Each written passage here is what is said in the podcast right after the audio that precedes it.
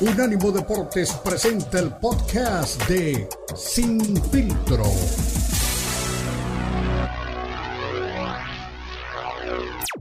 Pero la verdadera gran decepción de, la Copa del Mundo, porque si yo te digo ayer que Brasil va a perder con Croacia, no creo que me lo hubieras creído.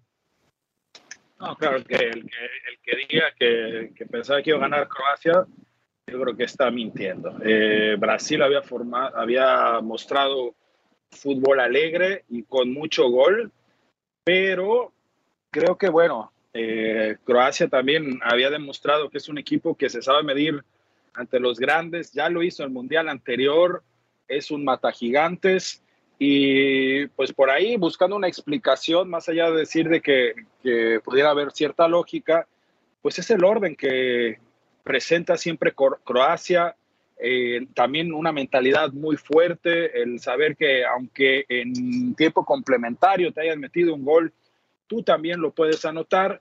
Y por otro lado, bueno, del lado de Brasil, creo que al haber ganado tan sencillo algunos partidos, yo creo que eso les afectó, yo creo que se inflaron en confianza, ya vimos que pues estuvieron bailando, cosa que yo no critico, ya hablamos al respecto, pero sí veíamos que había desconcentraciones en defensa y que de pronto a la hora de que ya el partido se acomodaba, comenzaban a tener un poco de problemas a la hora de anotar. Cuando Brasil está presionado, deja de jugar como equipo, cada jugador trata de resolver y ahí vienen las complicaciones.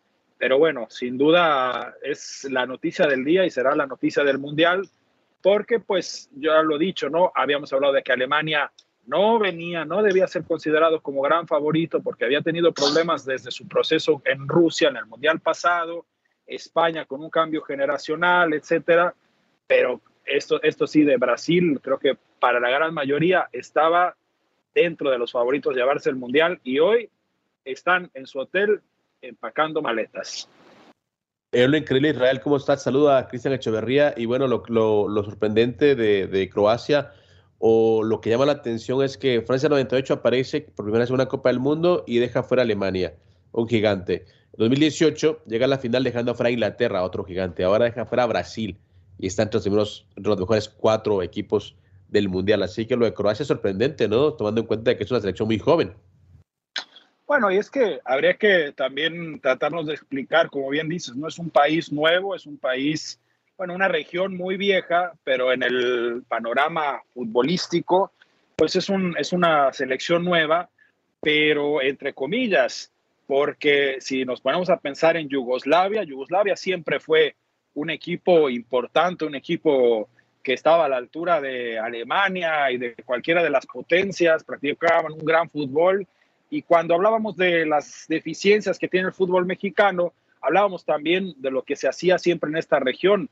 Siempre fue un país muy orientado a apoyar el deporte. Eh, veíamos que, bueno, era una cuestión muy importante en los países socialistas, apoyar el arte, apoyar el deporte y a la hora de estar las cosas pues bien organizadas, bien estructuradas, pues han sido una fábrica de exportación de, de futbolistas muy impresionante. Fíjate que durante el tiempo en que existía Yugoslavia no permitían que los jugadores jóvenes salieran del país. Podían salir hasta los 22, 25 años. Esto reforzaba la calidad de la liga. No se aceptaban muchos extranjeros y luego ya cuando estaban maduros, entonces sí exportaban y hablando, pues lo dicho, ¿no? De esta gran calidad, recordemos lo que en aquellos tiempos, cuando existía todavía Yugoslavia, hacían el Zagreb, el Dinamo Zagreb, lo que ha hecho el, eh, Red Star, Estrella Roja de Belgrado, el Partizan de Belgrado. Entonces, bueno, ahí sí viene una historia de buena organización del fútbol, de grandes futbolistas, también la parte pues que tiene que ver ¿no? con, con, las características de un pueblo en específico, pues son personas en la región balcánica altos, fuertes, fornidos y muy acostumbrados a la idea de que el éxito se consigue con trabajo y que en los deportes de equipo hay que jugar como equipo.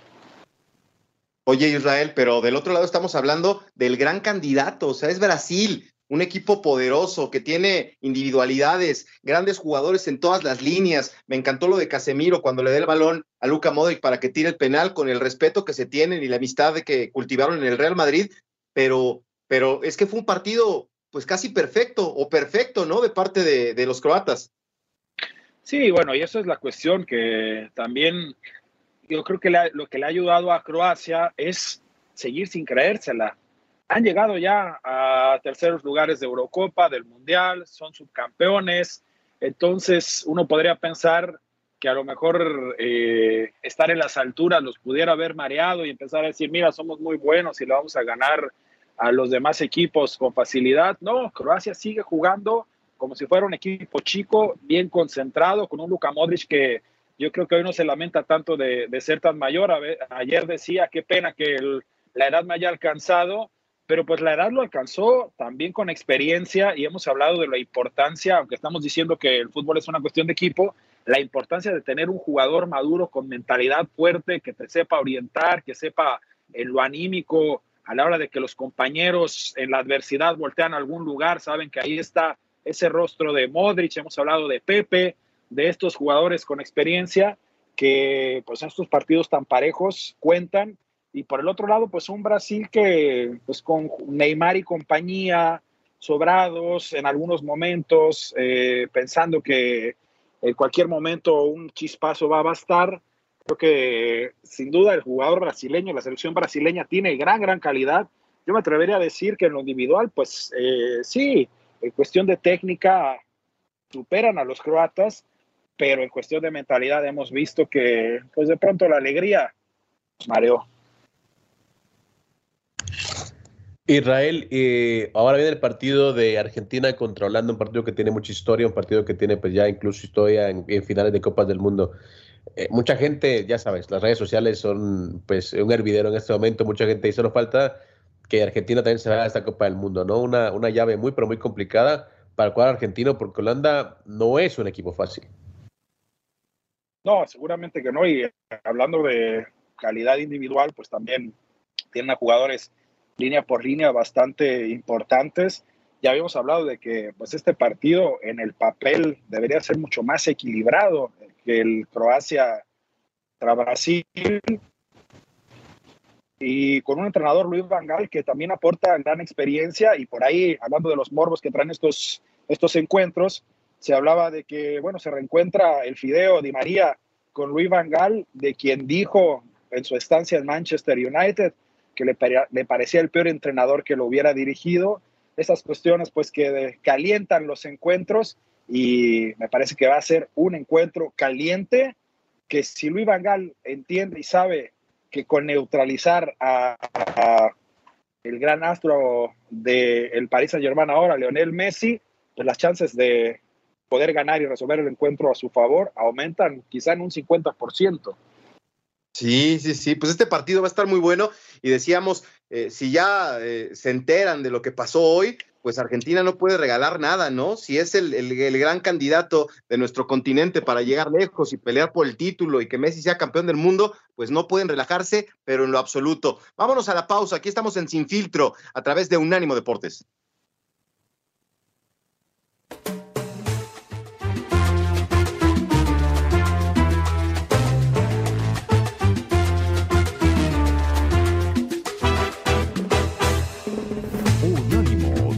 Radio. Suscríbete a nuestro newsletter en unánimodeportes.com. Recibirás información y análisis únicos cada semana.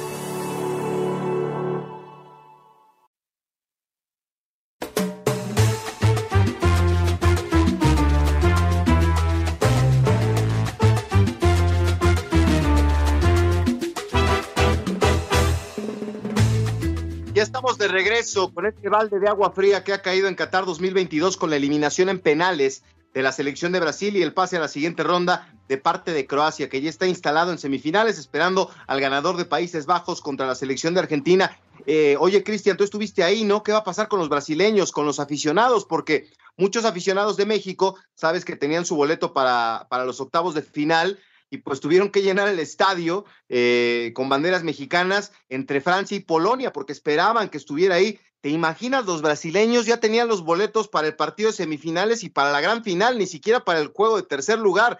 ¿Qué va a pasar con esa gente? ¿Venden los boletos o van a ir a los partidos? Es una muy buena pregunta. Yo creo que algunos lo van a vender, eh, porque acuérdate que siempre hay, ante una demanda, siempre hay una oferta, ¿no? Así que yo creo que la gente que quiera quedarse, hay gente que se queda a ver el mundial, ¿me entiendes? Lo que queda, lo que resta, que la gente demasiado apasionada quizás sí venda el boleto porque no puedes resistir a, no ver a su selección en, esa, en esa fase. Estaba viendo los números, eh, también hablando del partido de Argentina y Holanda generales. Únicamente en una ocasión eh, Argentina le ha ganado a, Holanda en nueve enfrentamientos, pero esa, esa, victoria fue en la, Copa del Mundo, ¿no? Fue en la final del 78, así que eh, una vale por todas, pero hoy la verdad también te digo una cosa, me, preocupa, me preocupa sobremanera Holanda, porque sí es un, equipo que, que, está acostumbrado también, no tengo que derribar gigantes, es un equipo que sí está acostumbrado a hacer grandes gestas deportivas en los mundiales, que ha perdido tres finales y como dice ¿no? eh, Luis Vangal no quiere retirarse sin ser campeón del mundo.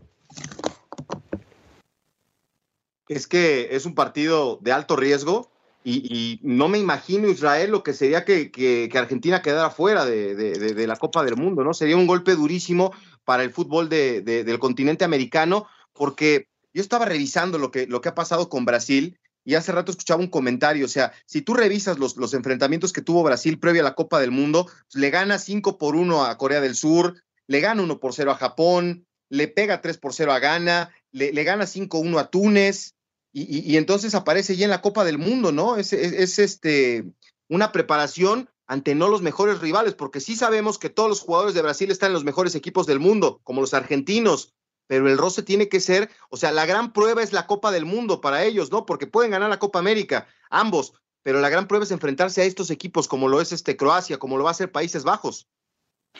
Ay, bueno, eh, vamos a ver, porque Brasil sí tiene a los jugadores, a, muchos de sus jugadores en los mejores equipos del mundo, y hoy por hoy, pues de Argentina no podemos hablar, separando a Messi, de un jugador, de otros, de, que la mayoría de los jugadores estén en equipos importantes, están en equipos europeos, pero Di María, por ejemplo, pues sus mejores años ya pasaron.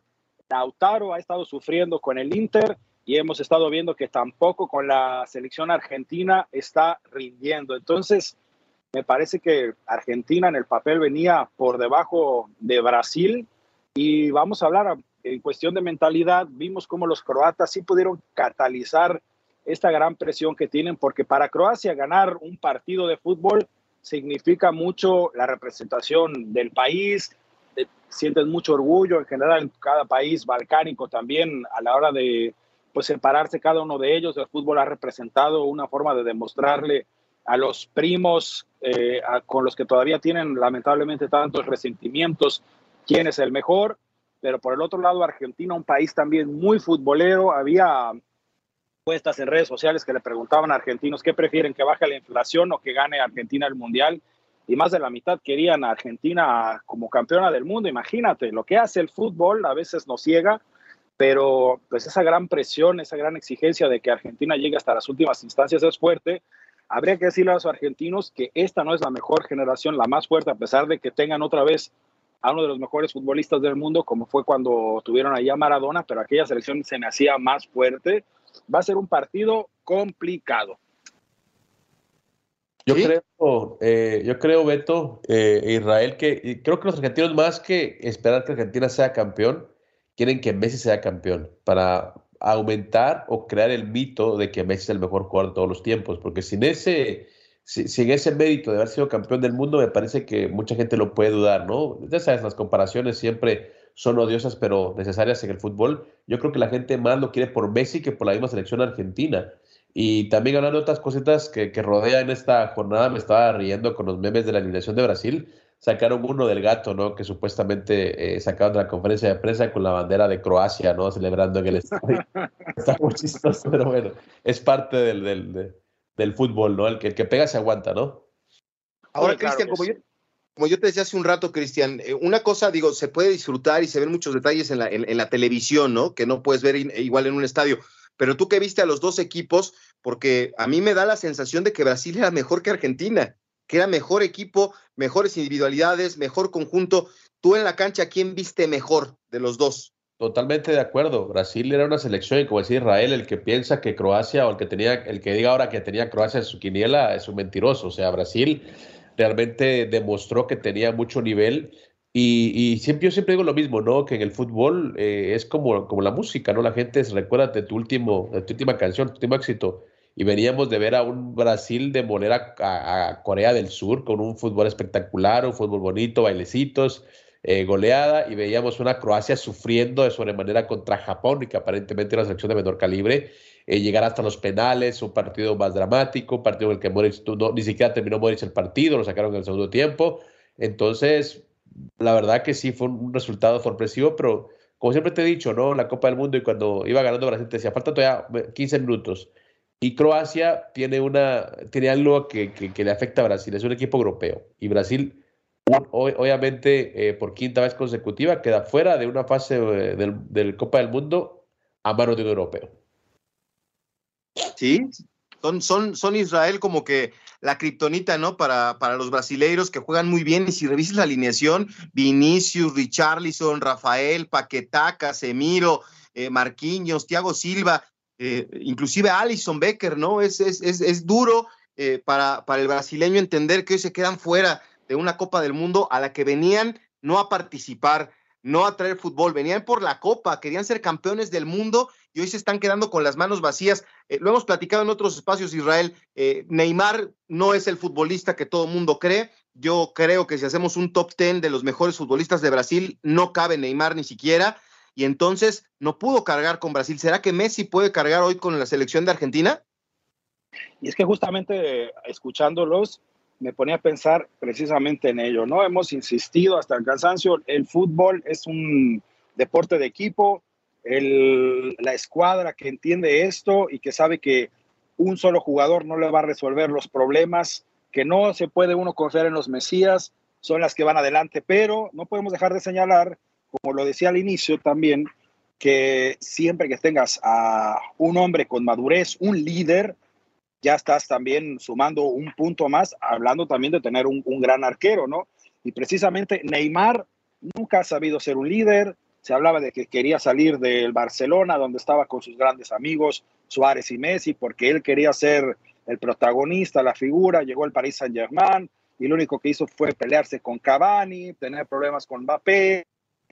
Eh, se habla de que tiene poco profesionalismo, que cuando viene el carnaval de Río, el cumpleaños de su hermana, se empieza a sacar la calculadora para ver cuántas tarjetas amarillas le sirven para poder irse de vacaciones. Pero más allá de esas especulaciones, quién sabe si sean ciertas, hemos siempre visto que en el campo, con sus equipos y con la selección, está más concentrado en hacer filigrana, en hacer, yo le voy a decir también, payasadas para que la gente comente de su gran regate, su burle, su gol, pero no es un líder, no es un líder como sí lo es Modric, y vamos a ver qué ocurre con Messi, porque al fin y al cabo es y será uno de los grandes de la historia, pero esta gran presión, y hemos visto que Messi tampoco sabe manejarlas tan bien, eh, va a ser bastante fuerte porque, como bien mencionabas, mucha gente quiere que Argentina, no solo en Argentina, en el mundo, que gane Argentina por Messi para que se consagre. Es, un gran, es una gran persona.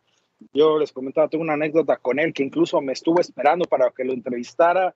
Súper sencillo, súper tranquilo, amable al fin y al cabo lo decía, es un ser humano y vamos a ver si consigue pues echarse, echarse sobre los hombros esta gran presión que no creo que ninguno de sus compañeros se anime a tratar de, asumir. ¿eh? Híjole, pues está pesado. Fíjate, me llama la atención, Cristo, que estuviste ahí en, todos los estadios de la Copa del Mundo. Eh, ahora están haciendo la previa del partido de Argentina y el estadio está vacío. ¿Cómo era el tema de, la llegada a los estadios? Eh, ¿Tú a qué horas llegabas? ¿Los aficionados a qué horas entran? ¿Hay fiesta fuera de la, cancha? Me llama la atención que estamos este, pues ya con el partido encima y, no hay gente en el estadio. En el estado Lusail, el estado Lusail es el partido, el estadio que más partidos va a tener de la Copa del Mundo.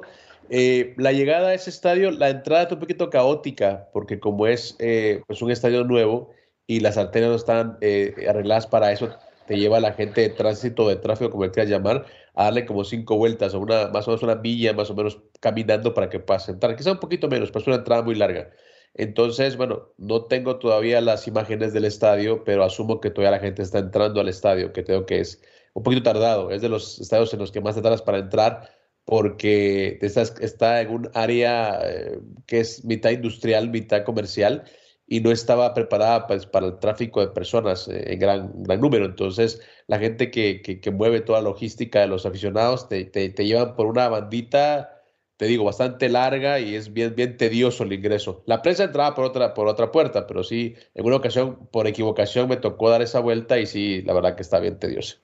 Sí, sí, sí, me llama la atención. Digo, yo pensé que iban a estar los argentinos con las mantas, con los cánticos, pero igual están ahí afuera esperando este, que arranque el partido, ¿no? O sea, para empezarse a acercar y, disfrutar también, pues, la algarabía que puede haber afuera de un estadio. Vámonos a la pausa. Estamos en el previo de este partido entre Países Bajos y la selección de Argentina, que es la última esperanza del continente americano. La pausa, estamos en Sin Filtro.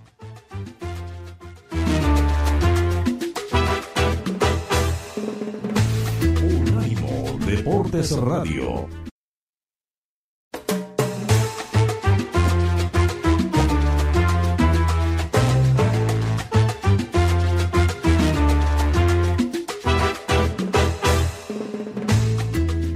Estamos de vuelta en Filtro, somos Unánimo Deportes, Cristian Echeverría, Israel de Sabeto Pérez Landa. Después de esta maravillosa definición en tan de tiros penales, 4 por 2 el triunfo para el equipo de Croacia y estamos previo al partido que arranca exactamente en 29 minutos, Países Bajos contra Argentina. Cristian, ya está la alineación de Argentina, ahí está el Dibu Martínez, que es uno de los jugadores este, pues que ha, generado de repente como que polémica, ¿no? Con este equipo y parece ser que es una línea grande defensiva, ¿no? De, de, de cinco con Molina que aparece como lateral por el costado de la derecha y entonces para este partido tres centrales, de acuerdo al parado que, que anuncia la FIFA previo, a este partido que me llama la atención, eh, me parece que son demasiados, ¿no? Los, los, los, los, centrales, está obviamente el Cuti Romero que estuvo ahí en medio de, de la polémica, ¿no? Con el tema de, que no estaba al 100%, está Otamendi, está también eh, en la defensa acompañándolo Lisandro Martínez, que, también es un jugador con mucha experiencia en el plano internacional, haciendo esta línea de tres defensas centrales para un partido ante la selección de Países Bajos. Y por el otro lado, eh, como, como lateral por izquierda, aparece Acuña para esta, esta línea de cinco que me llama la atención, ¿eh? para un partido como el que tienen el día de hoy. Después eh, de Paul, que aparece en la media cancha con Enzo Fernández y evidentemente pues Leonel Messi, ¿no? Que es el, el, hombre que, que, lleva las riendas del equipo eh, en el medio campo y en la, en la ofensiva. Aparece también en esta, en esta alineación del conjunto de Argentina, este McAllister, que ha tenido una buena Copa del Mundo, y el goleador Julián Álvarez. Pues los viste en vivo. ¿Qué te parece la selección de Argentina, este Cristian? Pues yo creo que más que salir a, matar, eh, Argentina va a salir primero a, a, mm, esperar al rival, aunque suene eh, ilógico. Yo creo que Argentina no se va a desbordar eh, sobre Holanda, que regularmente los equipos de Van Gaal son, son así, son especulativos, esperan al rival, contragolpean bien y yo creo que Argentina lo sabe y por eso no quiere salir, pues obviamente, a, a demostrar demasiado. Sabe que individualmente puede, puede aniquilar a, Holanda. Y yo creo que va, va, a jugar a eso, a, a enredar el partido, a tratar de, de, que el equipo haga el gasto, que los holandeses hagan el gasto y, por supuesto, tratar de agarrarlos pues, en contragolpe. Es lo que creo que va a ser ante una selección holandesa que, repito, está dirigida por un eh, Luis eh, Van Gaal, eh, que ha dicho que no se va a retirar del Mundial hasta no ser campeón del mundo. Veremos si, si realmente le alcanza. ¿Sabes una cosa también, me, mi Beto, que me llama la atención, o bueno, me, da risa también en esta, en esta fase del Mundial? Y es que eh, cuando se habla de, de, campañas publicitarias en Argentina hay una que se llama coincidencias. No, sé si la has escuchado. Sí. Entonces ahora, terminando el partido, dicen otra, coincidencia. Dice, eh, Brasil eliminado en cuartos de final en penales. Dice, Argentina fue campeón. Otra, otra coincidencia más para su campaña. Sí, sí, sí, es de la, de, me parece que no sé si es de la cerveza, pero sí, sí vi la, publicidad previa a la Copa del Mundo y hablaban de todas las cosas que han pasado, ¿no? Inclusive, este, eh, eh decían eh, que en el 86 esta calle se llamaba tal, y, y ahora, y le cambian el nombre a la calle, ¿no? Para que este, se sigan dando la, las, coincidencias. Israel, pues tú conoces mucho a los jugadores que andan allá en el viejo continente, me llama la atención lo del portero, ¿no? De Andrés Nopert, que es del, Jere, del de, de, de la este, Liga de Países Bajos, está Timber del Ajax, Virgil van Dijk, que lo conocemos de Liverpool, Ake del Manchester City, Dumfries, de Ron, de Young y, Bill en el medio campo, Cody Gapco, que me parece que es un gran jugador y que lo ha demostrado con goles en esta Copa del Mundo, Memphis Depay y también este Steven Berwin. Eh, ¿quién, ¿Quién carga con el equipo de Pai, Cody Gapco o cómo ves a la selección de Holanda? Fíjate que eh, cuando me tocaba ir a entrevistar a Héctor Moreno, cuando estaba con el AZ Alkmaar, fue una cuestión bastante curiosa.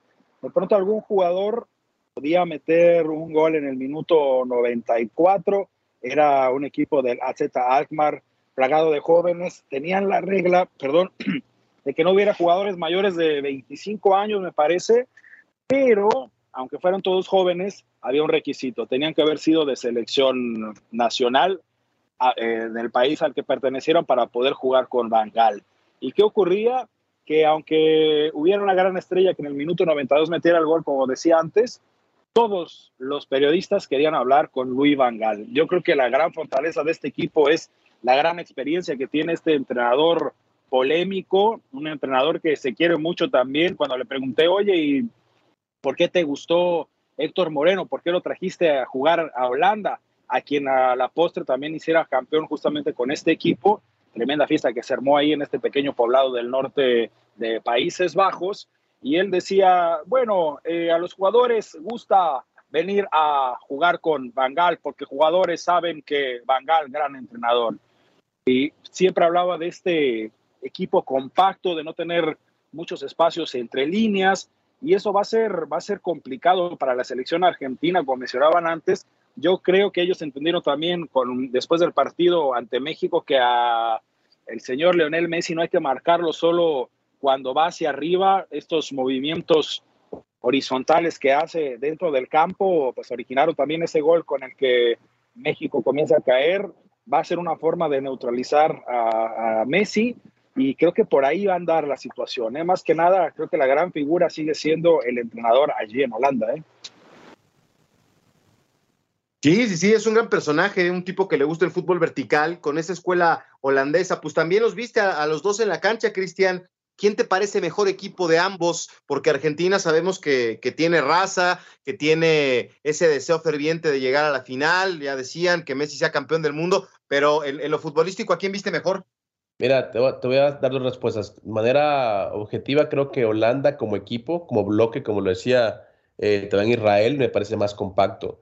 Eh, obviamente, como latinoamericano, quiero ver a Argentina ah, pasando en esta, en esta fase con Lionel Messi demostrando por qué debe ser uno de los mejores en la historia, porque debe ser llamado uno de los mejores de la historia. Sin embargo, bueno, ahí está la cancha para que puedan eh, demostrar o definir sus, eh, sus diferencias. Y hablando de Van y ahora que hablaba también lo que decía eh, Israel acerca de lo que decía Van de los jugadores, escuchamos también durante la semana que pues Ángel Di María decía que el peor entrenador que ha tenido en su vida es Luis Van y cuando le preguntaron eso a Van él se reía, decía, bueno, es que también eh, Depay dijo lo mismo y ahora nos besamos en la boca, ¿no? O sea, no, no, no, no me, como que no me importa lo que diga eh, Di María. Así que un partido con mucha historia, ¿no? También eh, entre Argentina y Holanda, sobre todo por jugadores que han militado en ligas europeas y un Bangal, que a pesar de que parece un tipo demasiado serio, también tiene mucho sentido del humor. Sí, no, simpatiquísimo el señor y la verdad es que a mucha gente le gusta, sobre todo el estilo de juego que tiene, vertical, ofensivo, con control obviamente en el medio campo, pero esos equipos que en vez de dar mil toques de lado a lado como la selección de España, pues estos sí saben que hay que ir al frente para poder ganar los partidos. Vámonos a la pausa y abrimos a la recta final de Sin Filtro a través de Unánimo Deportes.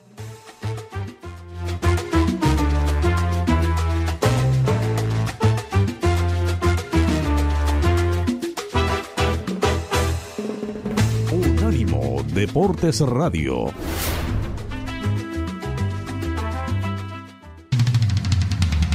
Visítanos en nuestra página de internet unánimodeportes.com.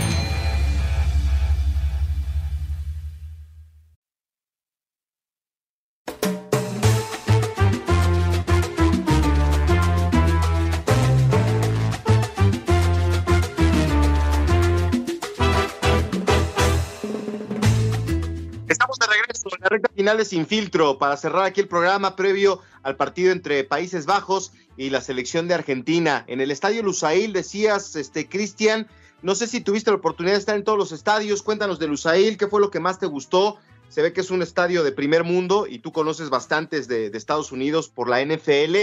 Eh, ¿en, qué, ¿En qué nivel pones el Estadio Lusail? Y cuéntanos algo, ¿no? De, del color de esta, de esta gran instalación futbolística. Pues mira, te digo una cosa, Lusail es de los estadios más vistosos, de hecho, el estadio que tendrá la final el próximo 18 de, diciembre, eh, una pues eh, construcción muy vanguardista, y te digo que está incluida o incrustada en un territorio que es mitad industrial y mitad comercial. Y lo único complicado, eh, el metro te llevaba ahí directamente. Construyeron un sistema de metro que te llevaba a la mayoría de estadios directamente. Eh, había una estación de metro que llegaba hasta ahí, hasta el estadio Lusail. Solo el ingreso, obviamente, como era, un, era muy estrecho el, ingreso, tenían que tener gente que te, que te llevara al mismo y por eso te decía que quizá era muy lenta la población de las tribunas. Pero te digo, un estadio sí, vanguardista, muy, muy bonito. Eh, quizá no al estilo de la Lilla, que es mucho más eh, americano, pero sí con, ya sabes, con vestigios eh, orientales, un estadio muy vertical y precioso, la verdad, un estadio que realmente sí merece tener la final de esta Copa del Mundo. están, están muy, muy lejos de, de, lo que hay en Estados Unidos, están a la par, porque parece que es una modernidad este, de última generación. Está, no, está, están realmente al nivel de cualquier eh, edificación en Estados Unidos, hay que decirlo de esa manera.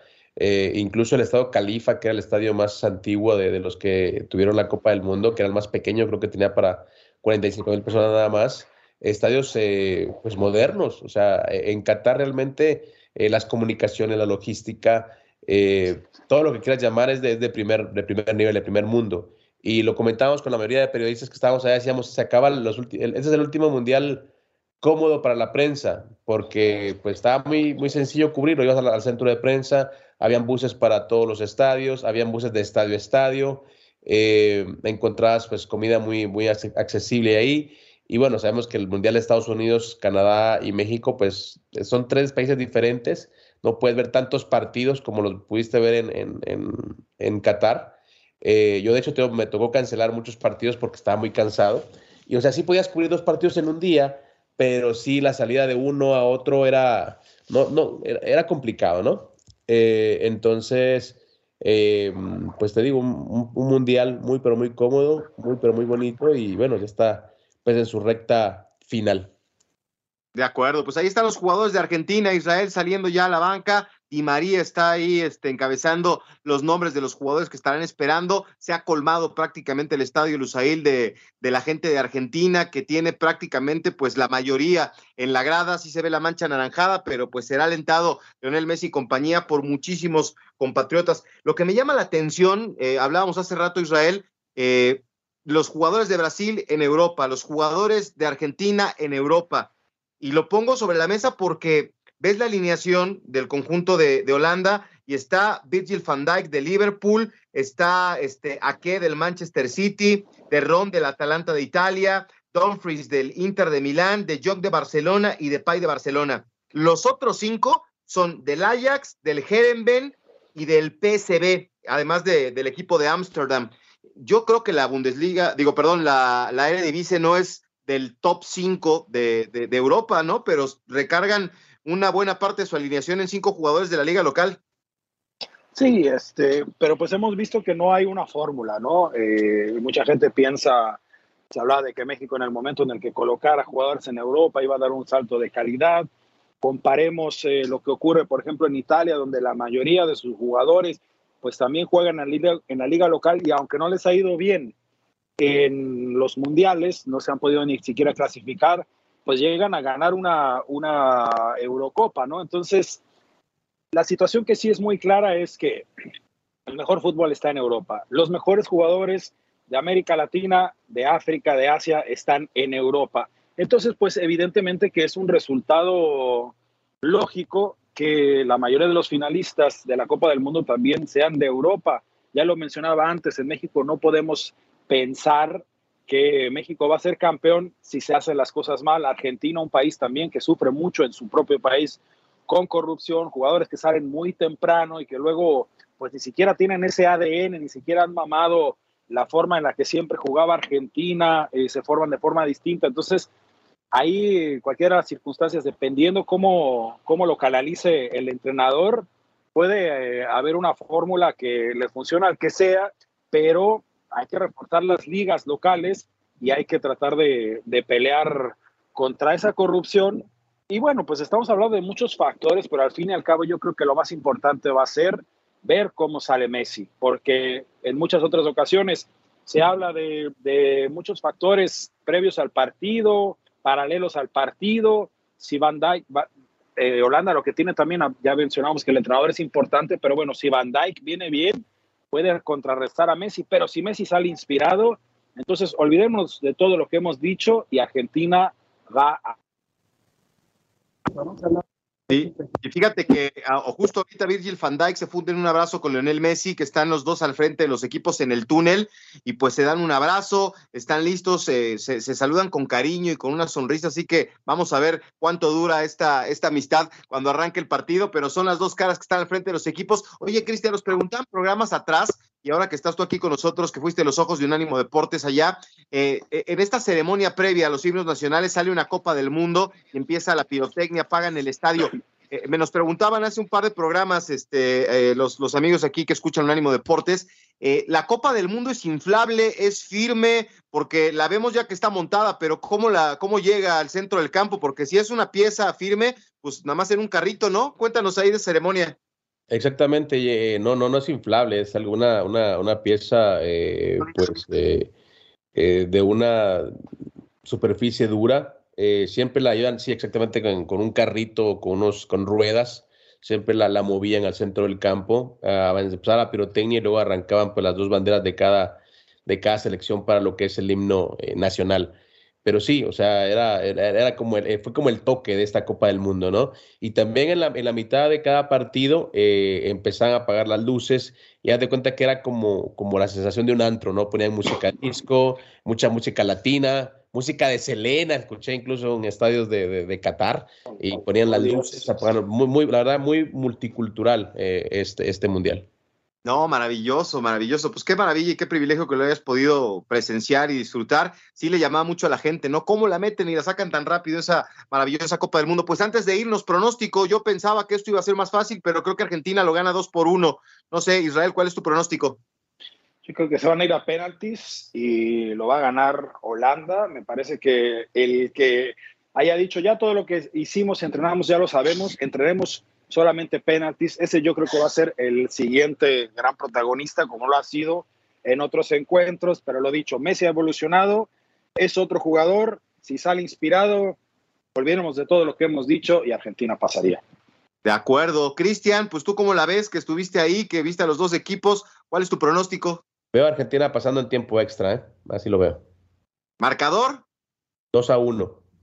Sí, sí, sí, me parece que va a ser un partido muy cerrado. Pues ya se cantó el himno de la selección de Argentina a todo pulmón. Ahora eh, la señal internacional está eh, viendo los rostros de los jugadores de la selección de Países Bajos que están metidísimos, que también tienen algún respaldo de su público. Para donde toma la cámara se ven camisetas de Argentina, pero sí también hay una mancha naranja que va a estar apoyando al equipo. Pues nos estamos despidiendo. A continuación la Copa al Día para llevar el minuto a minuto de lo que pase en este enfrentamiento entre Países Bajos y Argentina. Cristian Echeverría, muchísimas gracias.